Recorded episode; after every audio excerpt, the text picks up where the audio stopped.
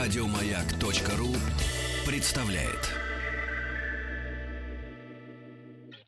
Юрий Алексеевич Гагарин. В девять часов семь минут по московскому времени я услышал свист и все нарастающий гул.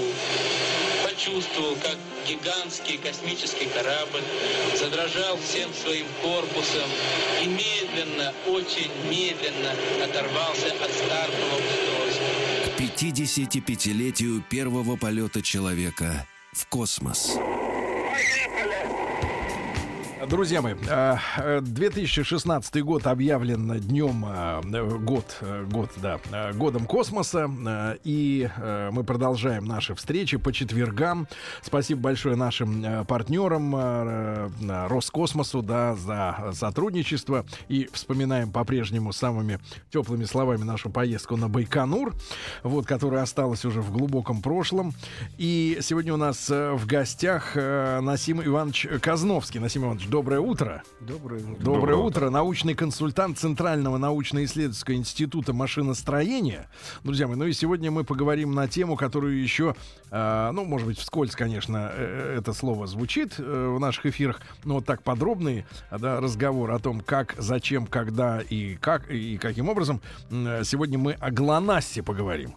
Вот, вы все знаете эту аббревиатуру, естественно, да, и э, многие, наверное, из вас даже пользуются этой системой, да, ну, наряду, наверное, с джи пи эс-ом иностранным. А сегодня мы с Насимом Ивановичем поговорим... Даже вы пользуетесь, Сергей. Да, даже я Потому пользуюсь. что в вашем смартфоне да. есть чип ГЛОНАСС. Да, да. Mm-hmm. Мы поговорим сегодня вот как раз с Насимом Ивановичем об, обо всем об этом. Спасибо вам огромное за то, что вы нашли для нас время.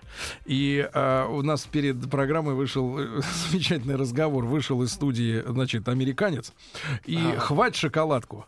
Вот. А Насим Иванович его спрашивает, а чего каждые там десять минут шоколад е- куш- кушаете? Да, а mm-hmm. А тут мычит, мычит, жует. Рот-то занят. И, и говорит. Не а, кормят Тима дома. И, и оказалось, что американцу тридцать четыре, mm. а Насиму Ивановичу в этом году семьдесят четыре, а выглядит он лучше. Не, наверное, он был здоровее, чем я. Но mm. поэтому а почему здоровый? Потому что мы есть суть то, что мы едим. Да. Ешь гадость всякую американскую. Вот. Трикс, шутка. Да, Марс. Да. Ешь брокколи. Я Хорошо. их не покупаю. Да. Насим Иванович, вы покупаете. А, вот я... Э, давайте так, конечно, э, нас в, в каждой нашей программе, да, ну, это мы от лица слушателей э, задаем такие вопросы относительно э, практической пользы, да, всех космических инвестиций, да, mm-hmm. и в последние там годы э, достаточно популярна мысль о том, что американцы э, видят космос как, э, в первую очередь, э, площадку для инвестиций. Вложили доллар, получили пять. Ну, или там лучше десять, правильно? Ну, в общем, и, есть экономическое и... обоснование. Нет, ну, как бы, как бы yeah. популяризирована мысль, мысль о том, что космос — это прекрасный бизнес-проект. Как это на самом деле у них? Значит, а дает, сказать никто не может. Дает ли это действительно ту отдачу, значит, как это воспринимается, да, э, там, в СМИ, допустим, непонятно, да? Но в любом случае тема, который, о которой мы сегодня поговорим, да, ГЛОНАСС. Это такая, один из самых показательных примеров, да, зачем нужен космос. И, Насим Иванович, когда эта история началась вот в нашей стране с ГЛОНАССом? История в нашей стране началась, значит, ну, в семьдесят шестом году вышло постановление ЦК КПСС Совмина, в котором, значит, фактически дана отмашка на создание отечественной глобальной спутниковой системы. В семьдесят шестом? В семьдесят шестом году. сорок лет назад? Да, сорок лет назад. И, конечно, так сказать, создание таких сложных систем предполагает не, несколько этапов. Это этап проектирования, значит, потом надо производственные мощности образовать, организовать производство, летные испытания и так далее. Mm-hmm. Это большой и сложный процесс. Ну, достаточно сказать, что м- в советское время запуск э, таких сложных систем э, достаточно, э, значит, небольшой отрезок времени занимал. Ну, вот смотрите, в семьдесят шестом году было постановление uh-huh. с отмашкой на эти работы, а в восемьдесят втором году уже первый ГЛОНАСС был запущен. Уже? Уже. То есть вы представляете, вот какой небольшой интервал времени. И все. Тем более, конечно, мы отслеживали создание джи пи эс, который раньше нас и был спроектирован, и создан. Конечно, мы пошли своим путем. У них группировка предполагает шесть плоскостей по, значит, четыре аппарата в каждой плоскости. А это разнесён. Что за плоскости? Если так это вот для народа. Плоскости объяснить. Для народа. Это значит группировка, она, значит, в пространстве распределена. Соответственно, плоскость — это, собственно говоря, плоскость, в которой находится орбита спутников. Так. Так вот, у джи пи эс эти плоскости по долготе восходящего узла разнесены таким образом, что у нас шесть плоскостей развернутых, вот с шагом. триста шестьдесят на шесть, это значит каждые шестьдесят градусов плоскости. И у них наклонение пятьдесят один градус. Каждая плоскость четыре спутника. Для того, чтобы глобальное покрытие иметь, надо двадцать четыре спутника. Всего? Да. Мы пошли другим путем. Так. Прежде всего, этот путь диктовался соображениями военными, так угу. как э, заказчиком системы ГЛОНАСС. Ну, ну, в семьдесят шестом году не думали о навигаторах в машине, правильно? Да. Или значит, как, как найти ближайший Starbucks, еще не было ну, такой задачи. Тогда была холодная война, надо да. было, значит, обеспечивать обороноспособность страны, поэтому по заказу Минобороны эта система создавалась. С точки зрения устойчивости и, значит, помехозащищенности лучше было делать э, три плоскости. А у них шесть. То есть у нас через каждые сто двадцать, ну, в а каждой у них через плоскости шестьдесят. По восемь спутников. Угу. И тоже двадцать четыре. Они обеспечивают глобальное покрытие. А жизнь доказала, что наша система э, ну, универсальнее, как бы качественнее? Ну, во-первых, да. Само решение прежде вот всего, значит, наша система при одинаковом количестве спутников, у нас наклонение шестьдесят четыре и пять десятых градуса к экватору. И поэтому система ГЛОНАСС в северных э, широтах работает лучше, чем джи пи эс. Это в северных? Северных, ну и южных, естественно, ближе а к полюсам. А в экваториальных? А в экваториальных, значит, фактически проблемы. А в экваториальных нет. Там море. А там, не, ну, там в экваториальных там Гвинея.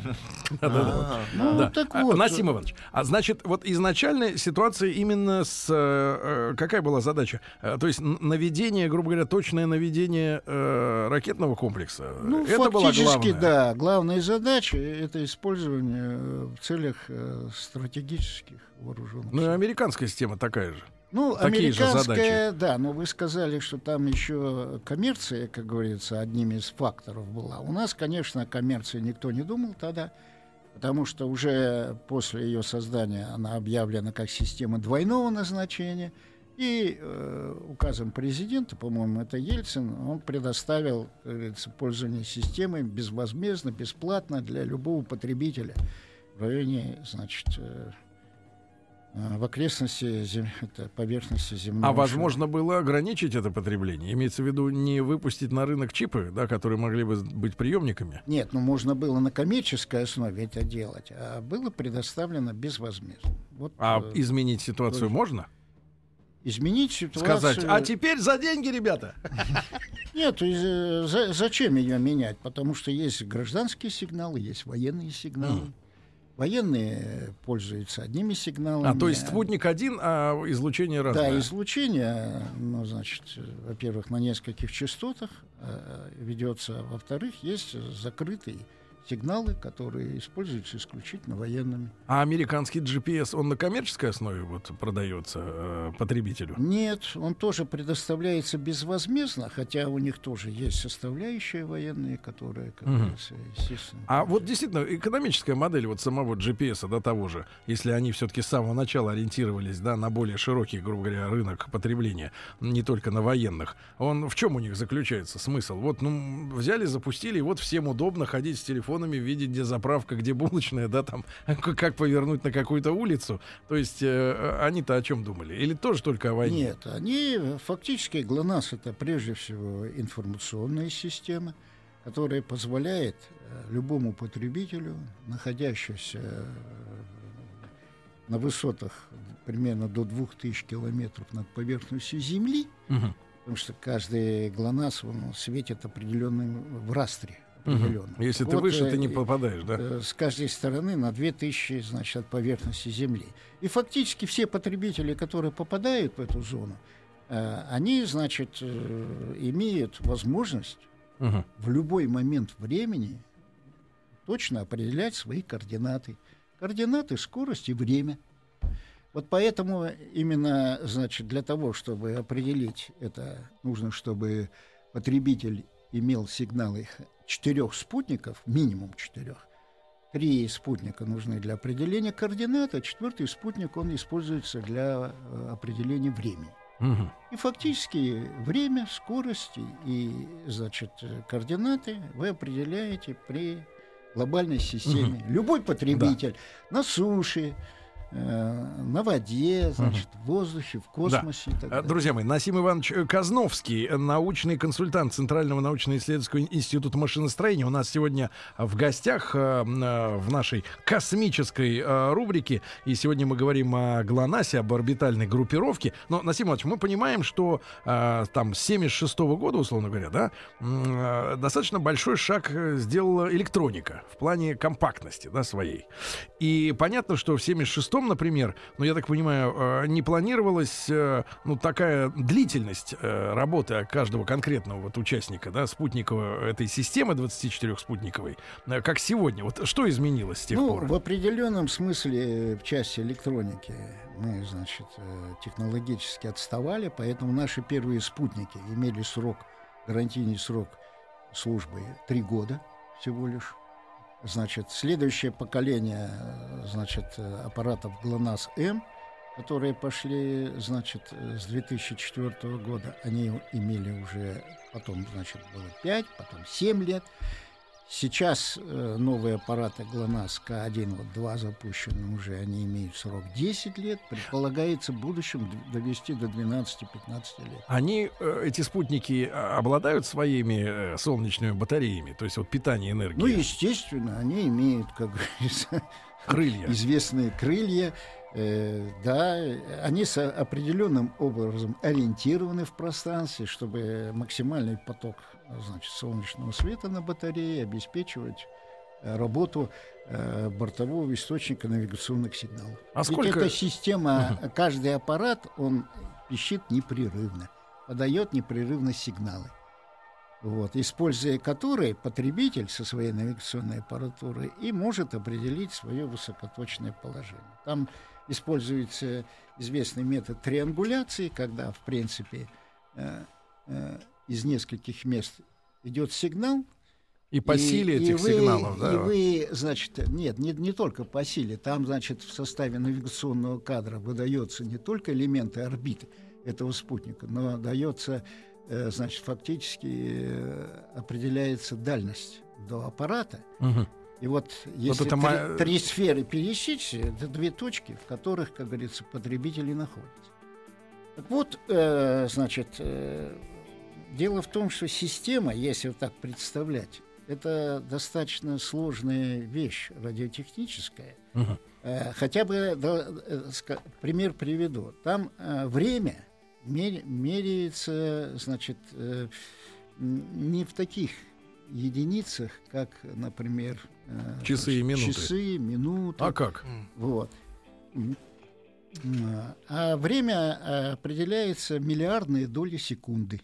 Вот, да, одна миллиардная доля секунды ошибка дает для потребителя ошибку в определении своего места тридцать сантиметров. Если у вас это наносекунда, одна миллиардная доля секунды. Если у вас десять наносекунд ошибка, то ошибка местоопределения у вас уже три метра. Но так как мы сейчас о метровых точностях ведем речь, то надо понимать, то вопросы синхронизации времени, они во главу угла стоят. И поэтому одним из основных, значит, элементов uh-huh. любого навигационного спутника является бортовое синхронизирующее устройство. Там стандарты частоты, которые, значит, обеспечивают, значит, высокую точность определения времени. И эта метка времени, она передается наряду с элементами орбиты спутника, потребителю передается и время. Собственно говоря, почему мы обеспечим высокую точность? Вообще, работаем с наносекундами, это фантастическая точность, честно говоря. И, конечно, для того, чтобы обеспечить такие точности, нужно, значит, очень современный бортовой радиотехнический тракт, э, значит, э, системы синхронизации времени и организации эксплуатации этих спутников. Ведь существует наземный комплекс управления, он в ведении Министерства обороны находится. И э, управление спутником – это достаточно сложный процесс. Надо периодически закладывать уточненные эфемериды спутников, параметры вращения Земли, которые тоже играют значение. Все говорят, что такое параметры вращения Земли? Ну, полюс там Земли э, по времени хаотически, так сказать, меняется в пределах нескольких десятков метров. Угу. Ну, то есть вот, вот если ось, вам ось, точность да, нужна один метр, ага. то вы должны привязку поверхности Земли и полюса фактически ну, да. с высокой точностью. То есть вы должны понимать, как Поэтому Землю трясет. Поэтому параметры вращения Земли, чтобы их определить, существуют лазерные системы наблюдения за спутниками, интер- интерфериметрические системы, типа Квазар КВО, которая создана у нас в стране на базе трех разнесенных сильно станций. И... Э- Эта работа этих систем позволяет определить параметры вращения Земли с точностью, ну, как говорится, э, ну, вот наш институт тоже ведет обработку этих измерений, и точности там порядка, там, ну, так сказать, миллиметровые. Серьезно? Да, с такой точностью определяется положение полюса. Эта вся информация закладывается на борт системы ГЛОНАСС угу. и используется для прогнозирования, значит, э, движение. С ума сойти. То есть, ребят, mm. так вот примитивно, если представляешь, ну, запустили спутник на геостационарную орбиту, ну, чтобы он висел неподвижно, да, и он пуляет оттуда лучи. Но тут mm-hmm. прикол... Лучи. Да, но тут прикол-то в том, что Земля еще и колеблется, да, то есть uh-huh. она наклоняется, да, mm-hmm. а эти колебания, они суточные? Или вот э, mm-hmm. как быстро полюс э, движется? Вот? Ну, это...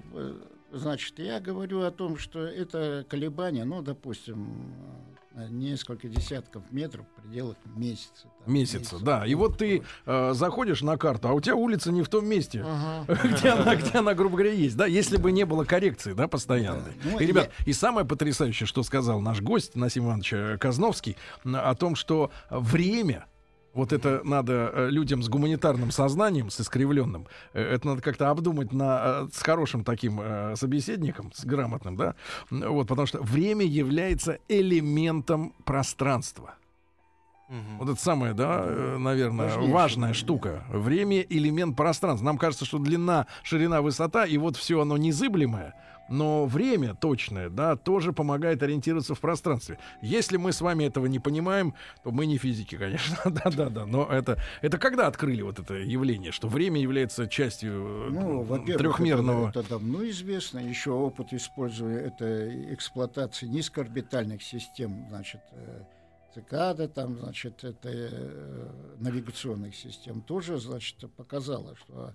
Временная ошибка, она, значит, очень сильно влияет на точность местоопределения. Ну, то есть, вот опять же, мы пошли в космос, да, как человечество, и это стало очевидным, да, да, что время это... Друзья мои, сегодня мы говорим о нашей группировке ГЛОНАСС. Я напомню для тех, кто только что к нам присоединился, что тысяча девятьсот семьдесят шестой год, то есть мы можем отмечать в этом году сорокалетие с начала объявления работ по вот этому проекту.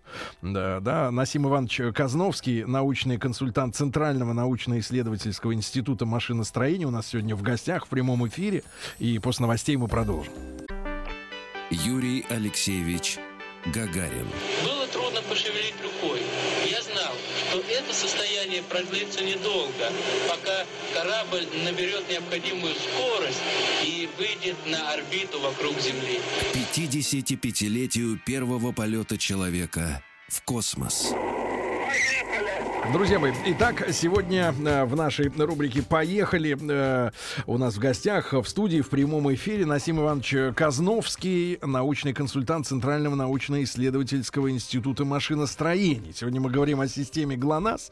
Название свежее, э, на слуху э, не так давно, но э, все, э, вот все то, что мы наблюдаем с вами сегодня, вообще в нашей жизни, да, это все э, взрощено на протяжении многих-многих других лет начались работы э, еще в той стране, которой уже, к сожалению, нет, в Советском Союзе, в семьдесят шестом году, то есть сегодня мы можем говорить о сорокалетии ГЛОНАССа, хотя по ощущениям этой, этой всей истории там десять лет, наверное, не больше, вот, с точки зрения обывателя. И вот очень важные слова сегодня прозвучали о том, что э, точность измерения времени катастрофически, если оно отсутствует, оно отсутствует, эта точность, да, катастрофически влияет на точности определения вас в пространстве, да, на Земле при помощи mm-hmm. вот спутников. И э, даже э, Насим Иванович вот получил вопрос, э, видимо, от астрофизиков. Собра- собрался uh-huh. коллоквиум и решили задавить нас своими вопросами. Вот. А при такой точности период. Измерений есть эффект замедления времени? Эффект замедления времени, возможно, и есть, но это ничтожно малая величина, которая даже для наносекунд, э, это, как говорится, существенно на много порядков. Э, это, значит, меньше, чем вот то, о чем мы говорим. Если наносекунда — это миллиардная доля секунды, то вопрос о замедлении времени uh-huh. — это вообще... очень малые вещи, которых я даже не берусь судить. Угу. На, Насим Иванович, а правда ли, что э, вот г- точность гражданских систем, ну того же джи пи эс, для гражданских потребителей у, специально загрублена? А, то есть, э, э, то есть ты там плюс-минус там пятьдесят метров или сколько-то, хотя она система была, может... Она угу. была ранее загрублена, но дело в том, что американцы в двухтысячных годах Э, сняли свой селективный доступ, повысили точность. Мы в нашем информационно-аналитическом центре в ЦНИИМАШ этот процесс, так как мы круглосуточный мониторинг состояния систем и ГЛОНАСС, и джи пи эс ведем одновременно, по результатам обработки около трехсот станций зарубежных и отечественных станций мониторинга, слежения, мы имеем всю информацию, и было видно, как у них резко повысилась точность, они сняли этот селективный доступ. А до снятия сколько? Вот. Какая была точность у них? Но примерно? То, плюс-минус. Точность, они примерно, значит, где-то на полпорядка повысили точность, фактически, для гражданских потребителей. Пять раз. Но я хотел бы еще сказать, что вот бытует мнение, да. и, видимо, у слушателей наших, о том, что система ГЛОНАСС вот скопировали с американской джи пи эс. Я уже говорил о том, что орбитальное построение совсем другое система. Мало того, и высота. Э, спутники обращаются на высоте примерно девятнадцать тысяч четыреста километров. То есть это средние высоты. Э, значит, период обращения не двенадцать часов, а одиннадцать часов пятнадцать минут, что, значит, существенно отличается от американской джи пи эс. Но что дало это нам? Да. Это нам дало возможность не корректировать положение спутников на орбите. А-а-а. Орбиты устойчивые. Фактически вывел в точку этот спутник, и он там э, в пределах нескольких градусов сидит и, как говорится, выполняет. А что приходится функции. Делать американцам? А американцам приходится время от времени корректировать Чем? положение с помощью двигателей, а которые находятся по... на станции. У нас тоже есть двигатели.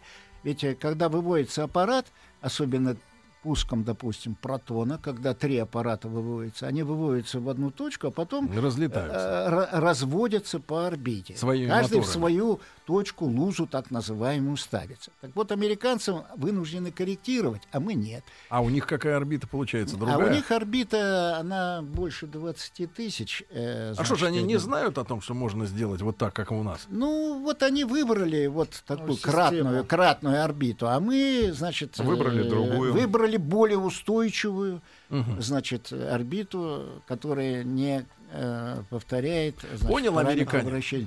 Кроме да. того, я хочу сказать, кроме да, того, да. я хочу сказать, важное отличие, да. что у системы ГЛОНАСС частотное разделение сигналов, а у американцев кодовое разделение. Что это значит? Это значит, э, что, значит, э, допустим, сигналы идут в двух полосах частот. И для каждого аппарата своя полоса частот у а, нас. Да. А у американцев частоты одни и те же, но кодовое разделение. Почему мы пошли на частотное разделение? Это опять-таки с точки зрения военной. Частотное разделение, оно э, более помехозащищенное.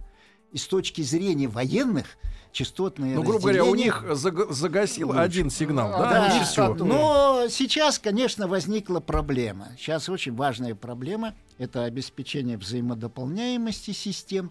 Ну, всем известно, что сейчас в основном используются двухсистемные приемники ГЛОНАСС-джи пи эс. Да, а есть же вот. еще европейская а, какая-то. И да? когда идет сигнал кодовый и сигнал с частотным разделением, угу. трудности в обработке в навигационной да. аппаратуре. Поэтому, э, значит, и э, с точки зрения гражданских потребителей кодоразделение более, как говорится, удобное. Поэтому сейчас на новых аппаратах ГЛОНАСС-К один уже вводятся кодовые, кодовые сигналы с кодовым разделением. То есть на ГЛОНАССе будет а частотных... и с частотным, и с кодовым. Сохраняется и то, и это. В этом отношении система, угу. конечно, сложнее будет, но с точки зрения... А для военных правильно. А, а для военных вот так. Поэтому задавай вопрос, американец. Вопрос э, от народа. Да, Мешает от ли народа. эффект Доплера? А на вы, сигналы. Насим Иванович, вот на американский вопрос аккуратнее отвечайте. Ага. Он, он все записывает. Да, он Потому это... что, может быть, вопрос не от народа.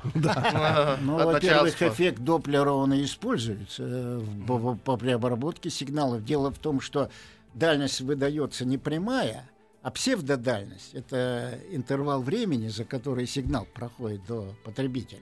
И поэтому, естественно, доплеровский сдвиг частот, он играет, он учитывается везде. Вот еще тривиальные вещи. Еще один вопрос. Расскажите, пожалуйста, про поправки эр тэ ка и еще когда появится наша система, подобная ЭГНОСу.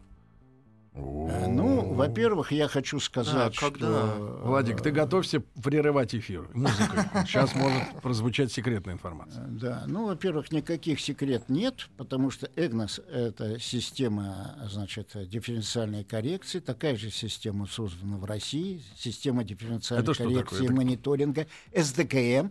Она, значит, создана как региональная система для...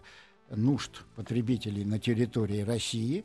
То есть, короче говоря, существуют э, станции, которые принимают сигнал, э, вырабатывают корректирующую информацию. Эта корректирующая информация различными каналами доводится до потребителей. Ну, в частности, например, у нас в стране основной э, значит, путь доставки информации – это через спутник связи «Луч». Там, значит, установлены транспондеры навигационные. Эта корректирующая информация через этот спутник э, транслируется фактически на, как говорится, для потенциальных потребителей. И использование системы дифференциальной коррекции позволяет существенно повысить точность.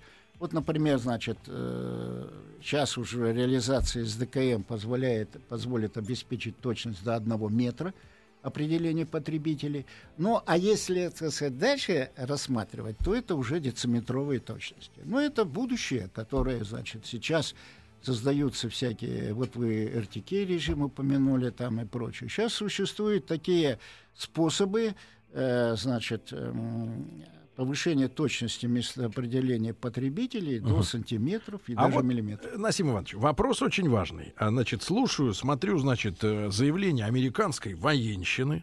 Да, сегодня, это слово, сегодня это слово опять mm-hmm. воскресло, а, которые хотят опять перенести гонку вооружений в космос, да? И а, не только снабдить, условно говоря, спутники или, или там новые шаттлы оружием, да, которое может бить и по земле, значит, и по другим целям летающим, значит, но и, значит, противодействовать, соответственно, какими-то лазерными там фигнями, да, значит, что за фигнями? Нами, нашим, нашим так, лазерными лучами. Да, нашим, а у нас фольга. Нашим спутникам. Видел какое-то интервью, значит, с молодым работником, может быть, вашего института, может быть, другого, соседнего, который говорит, а мы в эту гонку ввязываться не будем, мы будем, э, ну, условно, я для себя понял так, мы их будем глушить.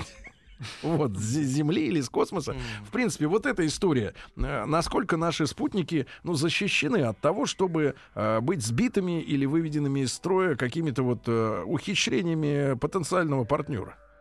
Ну, существует защита по линии радиотакта. Физических, механических средств защиты спутников нет сейчас. Ну, для ГЛОНАССа, в принципе, учитывая, что это очень высокая орбита, достаточно сложно эти спутники ликвидировать. Но я хочу сказать, еще во времена Горбачева, помните, когда готовился асимметричный ответ, это гонки, э, Суи и войны, прочее, да, да, да. тогда рассматривались и у нас в стране возможности создания группировок орбитальных, которые противодействуют и, э, значит, и... Значит, сопровождают э, объекты противника, возможно нанесение удара из космоса по Земле, космос-космос и так далее и тому подобное. Ну, все это в определенной степени заглохло, но, я думаю, заглохло для общественности. В принципе, конечно, значит, надо порох держать сухим, конечно, надо отслеживать, конечно, э, у нас ведутся соответствующие разработки, по линии... А то ведь, я понимаю, не будем выдавать секрет, Насим Иванович, но э, меня поразила история о том, что шаттл американский использовался как средство нанесения удара, да, э, трудно прогнозируемого, поскольку орбита изменяемая и траектория снижения изменяемая, да, и потом я смотрел какую-то передачу, мне казалось, что это дециметровый канал, поэтому я не слишком поверил, но э, там тема была такая, что якобы шаттл э, планировал на территории России в чуть ли не в восемьдесят пятом году, и, в принципе, угрожал бомбиться ударом, да, по нашей территории. Типа вот э, сняли кого-то, канал, сняли кого-то смотреть. Даже якобы у нас э, с постов mm-hmm. за то, что проморгали вот такую штуку, что она до двухсот километров спустилась. А потом и готова... сняли фильм. Да. Не знаю, не знаю, было ли это на самом деле или нет, но в любом случае, э, понимаете, это же висит там вверху. Но сейчас не висит уже. Сейчас ну, уже не да. висит. Ну, естественно, шаттл создавался, значит, американцем. Насим Иванович, а мы после короткой рекламы с вами как раз вот это обсудим. Насим Иванович Козновский у нас сегодня в гостях. Мы говорим о наших спутниках ГЛОНАСС. Юрий Алексеевич Гагарин. Земля сообщила. Прошло семьдесят секунд после старта. Я ответил, понял вас, все хорошо. А сам подумал, неужели еще только семьдесят секунд прошло? К пятидесятипятилетию первого полета человека в космос. Друзья мои, итак, Насим Иванович Козновский, научный консультант Центрального научно-исследовательского института машиностроения. Ну вот выяснились, выяснилась подробность. Насим Иванович сдернули с, с отдыха на даче. Вот, а мужчина элегантный, понимаете, вот все-таки с, с классической советской закалки человек приехал не в трельниках, да, и, и, и не в, в майке, как мы тут вот сидим, а в костюме и в галстуке. Спасибо вам большое. пятьдесят лет в костюме. Да. Насим Иванович, спасибо, спасибо огромное. Значит, тут много ведь историй, много тем вскрывается. Я Спасибо думаю, что, вам большое. Да, Насима Ивановича мы э, пригласим еще раз, потому что тема-то не ограничена только лишь вопросами, как все запускается, охраняется и так далее. Мы же все помним, например, вот вкратце, да, помним историю о том, что э, поскольку система двойного назначения и военная в том числе, то э, военные операции, да, которые проводят американцы, или мы проводим, да, свои какие-то вещи, они не, невозможны без использования этой точной навигации, да, космической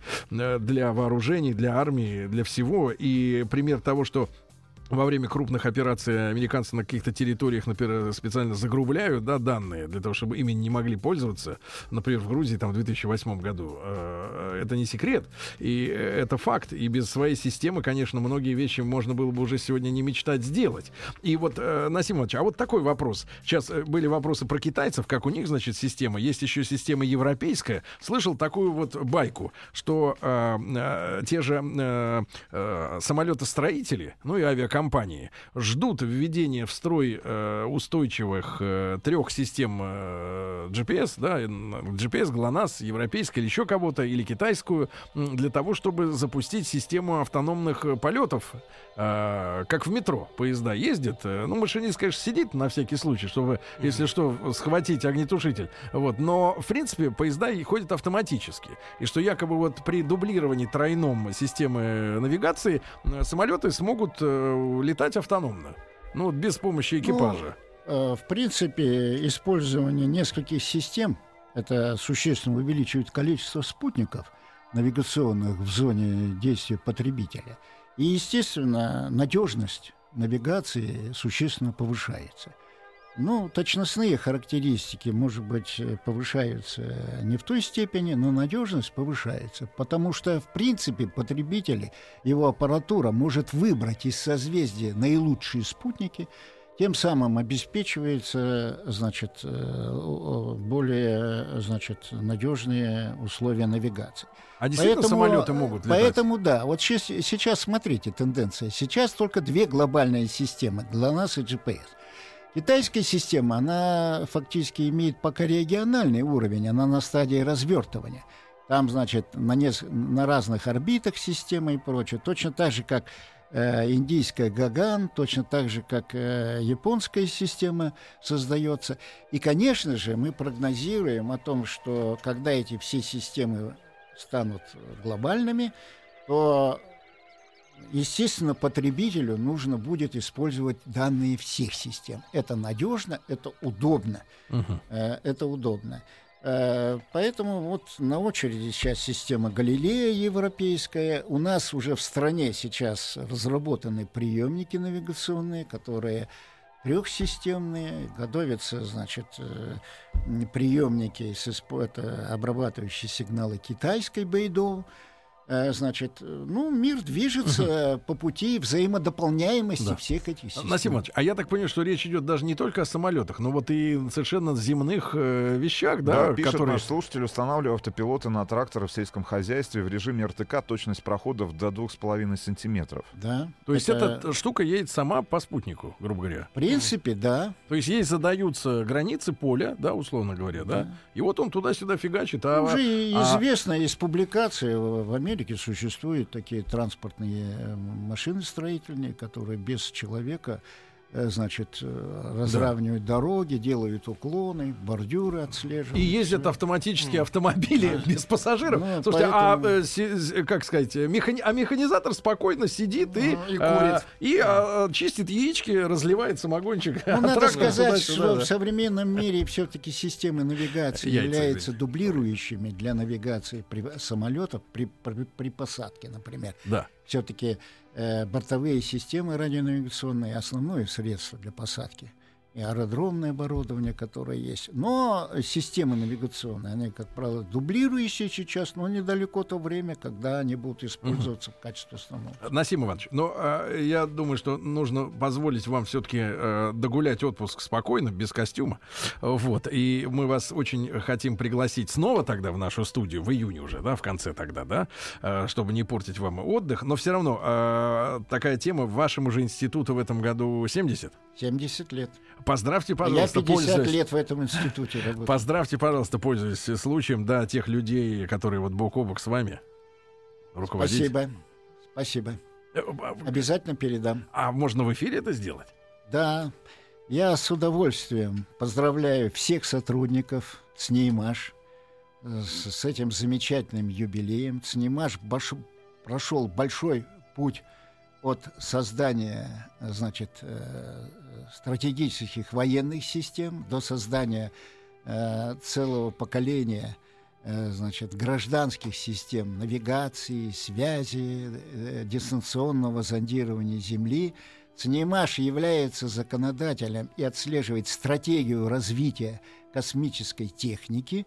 И поэтому хотелось бы пожелать нашему институту дальнейших успехов, и чтобы он оправдал значит, доверие госкорпорации Роскосмос и подтвердил, что он действительно является головным научно-исследовательским институтом отрасли. Да, вот, вот. Значит, друзья мои, мне очень приятно находиться в студии рядом с таким замечательным гостем, потому что, во-первых... Ведь э... могли работать, Сергей. Да погодите вы, дайте мне да. сказать приятные слова, что вы все это самое. Вы идите халат примеряйте. А. Насим Иванович... Он вот, уже в халате. Нет, для меня идеальный пример, действительно, Тим, вот любуюсь Насим Ивановичем, как человек выглядит в семьдесят четыре года. Намного лучше, чем я сейчас. Вот именно, вот именно, брат. А это почему? Потому что советский человек. Да. И без твиксов. Да, Насим Иванович, огромное спасибо. спасибо Ждем вас снова после отпуска. Спасибо, спасибо огромное. Я надеюсь, что вы комплименты мне говорили не с точки зрения, что-то еще раз пригласить. Нет, это искренне, просто. Спасибо. Еще больше подкастов на радиомаяк точка ру.